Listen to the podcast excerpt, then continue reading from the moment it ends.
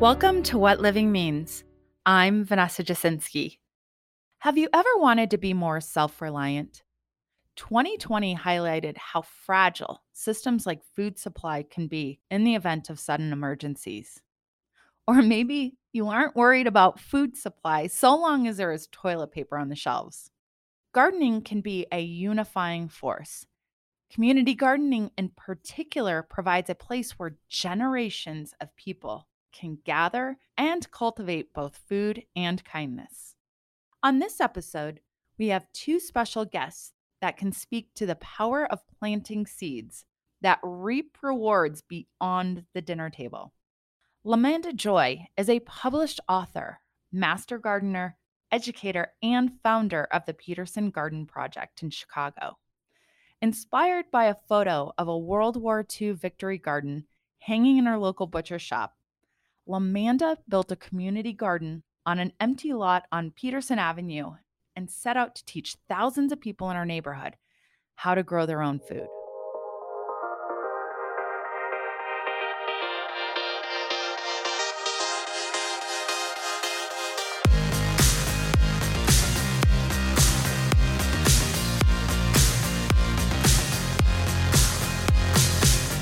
Thank you, Lamanda, so much for joining us. I am just absolutely floored by how you came up with the idea. Can you just tell us a little bit about the Peterson Garden Project? Yeah, well, um, I had moved to Chicago and I lived in the condo and I really wanted to garden uh, because I'm from Oregon originally and I was I grew up a food gardener. One February, I guess it was 2006, my husband woke up and said, should we buy a house? No. Should we buy a yard? I'm like, yes, we should buy a yard. So we moved to a neighborhood and bought a yard with a house attached to it so I could put in my food garden. And in the process of doing that, you know, we're in this new neighborhood and I was driving around a lot and I joked that I have a medical condition called lot lust where I see an empty lot and I lust to put a garden there. Yeah. So I kept driving by this empty lot on Peterson Avenue. It was shortly after the market crash. So there was a lot of empty land on the north side of Chicago and people weren't developing it. So anyway, I kept rubbernecking around this lot. And um, one day I was at our local butcher and I was looking at this picture on the wall and I was like, what's that picture? They're like, oh, that was victory gardens during World War II I was like, oh, that's really cool. Peterson Avenue. So I kept, you know, staring at that picture while I was waiting for my chicken. And then uh, a couple days later, I was driving by that lot and I was like, that's the lot from the picture. My husband was in the car for me. That's the lot from the picture. Wow. Almost killed us. So veered over and, you know, mm, on top of that, I have greatest generation parents. So my mother was a Rosie the Riveter, my dad was in the occupied forces, and they were very much that greatest generation. You know, no one's going to do it for you. Pull yourself up by your bootstraps. You know, we can do it together. It was after the crash. People were depressed and wanted something to do. I had started food gardening and blogging and realized that many people didn't know how to grow food and that victory garden story. And I was like, you know, I have a gift I can share with people. It was the first time I really felt like I had something I could contribute to people. And so that's how Peterson Garden Project started on that one lot on Peterson Avenue. I love this story. It's such a beautiful story. And, you know, you were talking about after 2010 and the crash, but even after COVID last year, you know, I was home a lot, but I yearned to garden or to do something that felt a little bit more connected. Have you seen that being the trend after when there's sort of catastrophic events or things happening that people turn to gardening? Well, yes. I mean, there's that mental well being piece of it and that connection with the earth, especially in cities. You know, you don't have as much green space. You don't have a lot of people, especially on the north side where I'm I'm living and where the Peterson Garden Project gardens are. There's a lot of apartment dwellers or condo dwellers. So I think that is really important. I have to say that COVID was very hard for Peterson Garden Project because couldn't do volunteer days, couldn't get people together for orientation. Everybody was freaked out. Like it was really the hardest year that we've had in a lot of ways because, you know, it's a organization, so people have responsibilities, you know, we're not the landlord, it's a community thing. So everybody kind of has to do their part, but everybody was so stressed out that it it really made it hard. This year, back with a vengeance. Like people were ready to, you know, ready to volunteer and ready to come to those orientations and hooray. So so that's good. That is awesome. So, what do you think in terms of for someone starting out with either a community garden or even just container gardens or something on their, you know, on their deck? What are the best crops or what would you suggest? I would say herbs are the gateway for all of it because they're useful, they're easy to grow. You can see the biggest economic benefit from gardening. You buy one of those little plastic things of chives in the grocery store, you could buy a chive plant that's going to serve you for potentially years to come, depending on your growing situation. What's the best way to grow these types of herbs or things? How would you suggest for a really tight space how to grow? Containers are an absolute dream for any type of scenario. You know, you can use them a, from a decorative perspective if you have a house we used to have herb pots in our big garden. They were right by the kitchen. They were easy to get to. But I think for people that have limited space, certainly container gardening is a great solution. And there are some amazing self watering containers out right now, which is one of the big challenges that people face. They're excited to grow, but they go out of town, they forget to water, they come back, their plants are dead. I'm like, oh, I'm a plant killer. I'm like, well, you just forgot to water it.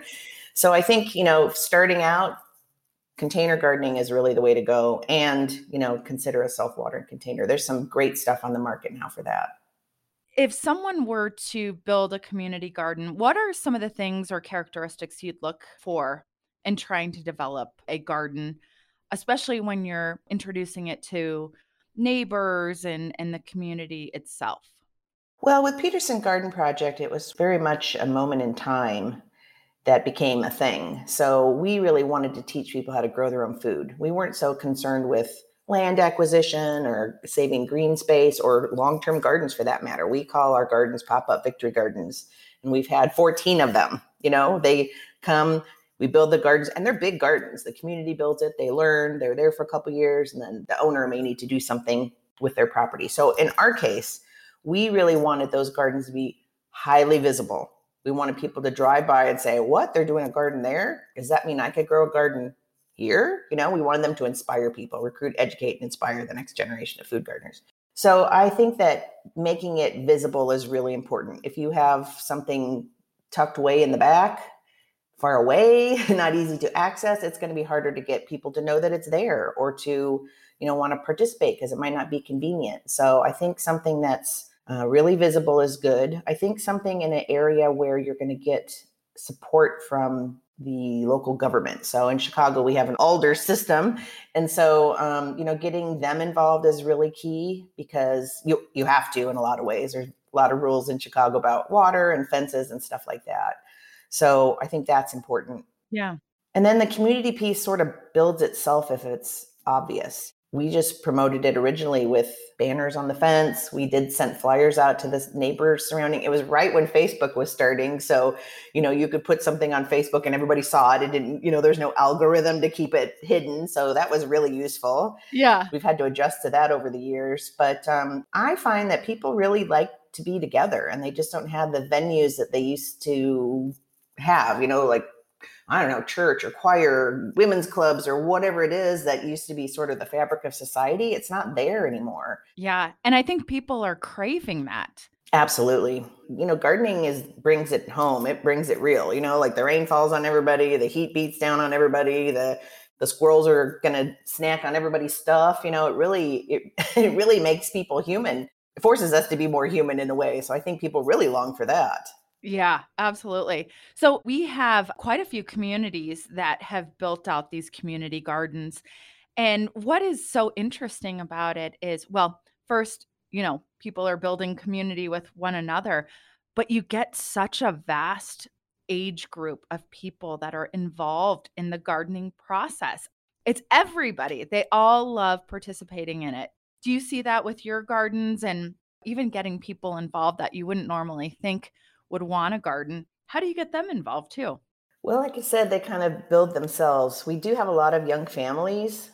Uh, you know, the parents are concerned with their kids knowing where food comes from. So there's that. There's singletons, you know, there's always representation of maybe a little bit of the older generation. And they are the best garden leaders, I will tell you, because they like to organize things. They want, well, not all of them, but, you know, we do find our best sort of garden leaders out of uh, the people that might have a little bit more time or you know, maybe had a, a profession where they were leaders of some sort. So, yeah, it's really, you see a lot of everything in the gardens. I'm constantly surprised by sort of the sea of humanity that shows up to do it. The garden part's about 10% of it. Mm-hmm. It's really about people getting to know each other, the kids running through the aisles, becoming friends, people taking care of each other. I'll, I'll tell you a little quick funny story. We um, were meeting with a funder, and this woman came in into the garden. It was a hot afternoon, so there weren't a lot of people there. I was like, Would you mind telling these kind people what gardening is like for you? And she said that she had this tomato tree. She called it her tomato tree. It was a cherry tomato. And she loved that tomato tree and she loved to come visit it and take care of it and tend it. And it just made her happy. And then her best friend got cancer and she had to go and take care of her best friend. And she was so sad because her tomato tree. Yeah. So she was gone for a couple weeks and she came back and someone had tended her tree for her. And then she ran into the people that had done it and they brought her the bags of tomatoes and they said, We didn't know what happened to you, but we knew you loved your tomato tree. So we thought we would just take care of it for you. And now they're going to be friends for life. Like they they hang out together. You know, like there's opportunities for people to care for each other that you just we just don't get these days. And that's really the remarkable part is the humanity of it. I mean, people are I believe people are good and community gardens let you see that. Yeah, that's that's beautiful, and I think I can. I'm probably proof of this. As soon as I got my my garden this past year, I felt better already just tending to something and being able to pull basil off and put it in my salad so easily. I felt happy. I mean, it's almost like a little bit of a endorphin boost yeah, actually, it is an endorphin boost. You know, when you play like a video game and you shoot the whatever and you get your coin or whatever, the same thing happens when you pull weeds. It's those little tasks, you know, they just get these little bursts of serotonin and you feel better. You know, there's a permaculturalist in Australia named Geoff Lawton, and he says all the world's problems can be solved in a garden. And I think that that's really true because you're talking about mental well-being. There's also low-grade exercise. You know, there, there's the um, studies have been shown that the microbes in soil make us feel better. Like we're meant to be doing things with earth. That's the normal thing you know sitting sitting in your house and not talking to people you know being online all the time is the not normal thing. Something that everybody can talk about you know? Like i said the rain pours down everybody the sun fries everybody out but like oh your tomatoes look great. No i'm having bad luck with my you know whatever you know? Like it gives you something neutral to discuss you know? It's not politics not religion it's yeah. you know? It's here's my stuff. and thank God for that. well, gardening makes you generous because you put all this effort into something and you're not going to let that stuff go to waste. so you have to find find people to be nice to. yeah. How does teaching others how to grow food contribute to food security in your community?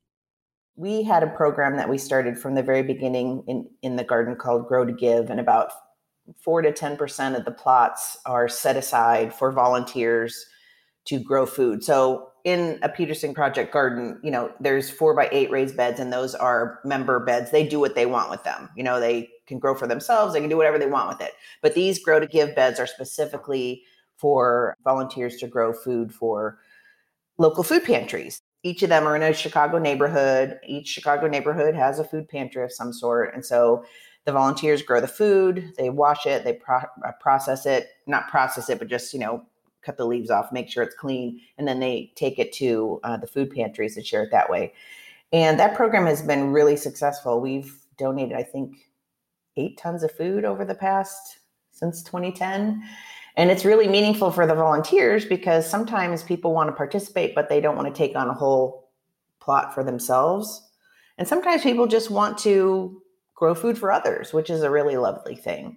So that that program has been fantastic. Well, one thing we learned early on is we were all, you know, we're all veggie dorks, so we were growing fancy stuff, you know, like you know the heirloom this and that, and ground cherries and this weird kale and you know stuff like that. And then we realized that the people that we were donating the food to just wanted the basics. They wanted cucumbers, tomatoes, basil, maybe zucchini, you know, like just absolute basics. So we fine tuned our program over the years to you know accommodate what is actually used by the uh, groups that we donate food to. Why do some community garden projects fail? You know i think that the key word here is community. If you just build a giant garden without the people to tend it it's just a giant garden that no one's going to tend. So i see that a lot like um, you know like big sponsors want to drop money into a community and you know create this garden they're not working with the people that live there. They're not understanding what they want what their needs are.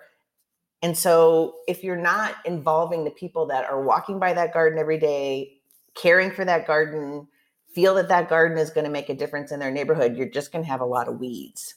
And so i think that i talk about that in my book you know it's so important.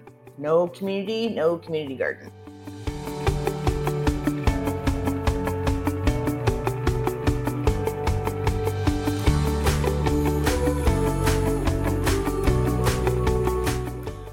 caught up with Randy Miller, a Yes Communities leasing specialist based in Goshen, Indiana, to get an update on a community gardening project that is bringing the residents of Winchester Trails together to grow food and friendships. How has the reception been to the community garden at Winchester Trails? So at first it wasn't like huge. It was just brand new. Um, we sent, you know, information out, flyers. Um, we had a few residents stop in and say they would definitely be interested in getting some plots. So it started with just maybe a handful of people. And then our maintenance guy, he also has filled with some other things and he delivers to the community on growth that he has from that portion. But since they've seen the growth in the garden, we've had lots of people interested in possibly doing it next year. Can we expand it if it's not big enough? So I'm thinking next year it will be even more involved. What made you guys decide to do a community garden? Was there somebody with a green thumb at the community that was like, you know, this would be a great idea? So Chaz does some growing just out of buckets and things like that. And he would take to residents, just drop them off at their door, like tomatoes, zucchinis, things like that. And so I just kind of thought we have this open lot that can't really fit a normal sized home. And I said, what about doing some sort of a community garden? And Chaz obviously was big time on board with that. And we got the okay from the higher ups and now we've got it going. So this is the first year. It's only been a few months, but it's looking really good, very full. That's awesome. And so the level of participation, are there quite a few residents and are there kids involved in the community garden? What does that look like? So I haven't seen any kids down there, but we definitely have residents. It's usually early in the morning, later in the evening when they're down there watering and weeding and things like that. But um, sometimes we'll have a couple different residents at the same time, and you can see them interacting with each other, which is really nice as well. Them just getting to know each other. What do they do with a lot of the crops? Do they share them? Do they keep them for themselves? I would assume the residents would keep them for themselves, but if they have overabundance, they probably do donate. Um, like I said, Chaz, anything that he gets from that section, he'll just fill a bag and put it on someone's door handle and just continues to do that. Or if he sees residents out walking, he'll ask them if they want anything, and that kind of gets conversation started about it. So that that way, if they're interested, possibly for next year. So what is like the most predominant crop watermelon, cantaloupe, tomatoes, kind of the basic onions, green peppers, hot peppers. So there's a variety of things out there. So, what's your favorite aspect of participating in the garden? Honestly, I think it's just being able to provide a place for the residents to be able to grow grow their own produce and like just from start to finish. They're, you know, planting the seeds, they're watering, they're weeding, they're getting the final product. I think that can be super great just for kind of your psyche you know what i mean just from start to finish something that you've done so um, i've enjoyed just being able to provide a place for them to do that well i'm excited to hear in the future uh, you know some of the things that are happening in the garden and relationships that are building from that shared sort of fun aspect of gardening. So i think that'll be great. Yeah i agree. It's been really great so far. So excited to see how it kind of grows over the next couple years. Thank you for listening to what living means. If you've enjoyed our show, please consider leaving us a rating and a review wherever you get your podcasts. We'd really appreciate it. I'm Vanessa Jasinski, and I'll see you next time.